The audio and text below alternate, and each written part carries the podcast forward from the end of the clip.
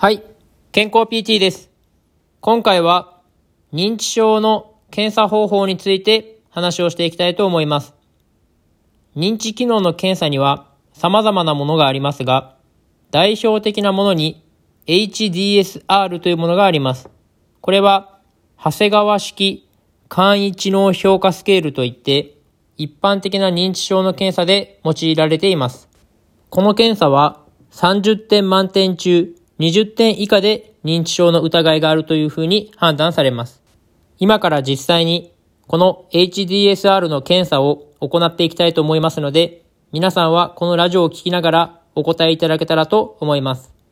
まずはじめに、お年はおいくつですか ?2 年までの誤差であれば正解になります。正解すれば1点です。次は、今日は何年の何月何日ですか？そして何曜日ですか？これはそれぞれ年が合っていれば1点、月が合っていれば1点、日にちが合っていれば1点、曜日が合っていれば1点になります。次は、私たちが今いるところはどこですか？これに対してすぐにその場所を答えることができれば2点になります。もしヒントが必要であり、ここは家ですか？病院ですか？施設ですか？と聞いて、そこから答えを出すことができれば1点になります。次は、これから言う3つの言葉を言ってみてください。後からまた聞きますので、よく覚えておいてください。桜、猫、電車。では言ってみてください。これをすべて3つとも言うことができれば3点になります。それぞれがわかるごとに1点です。次は100-7は何ですか？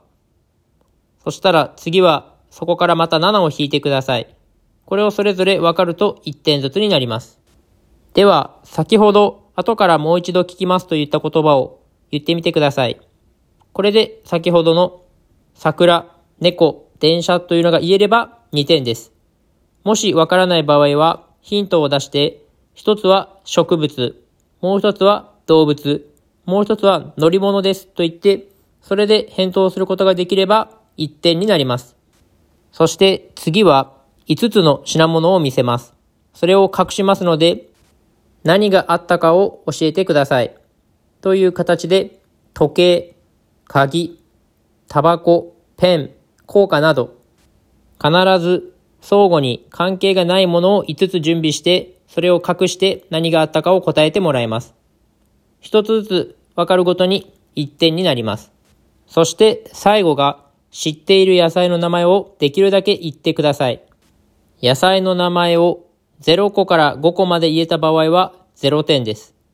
6個から1点、7個から2点、8個で3点、9個で4点、10個言うことができれば5点になります。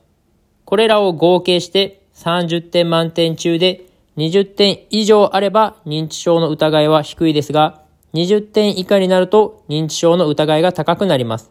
10点以下になると認知症の可能性が非常に高くなります。この検査方法は病院でよく用いられている検査方法でもあり、介護保険の測定などをする際にも、この認知機能検査というのは行われます。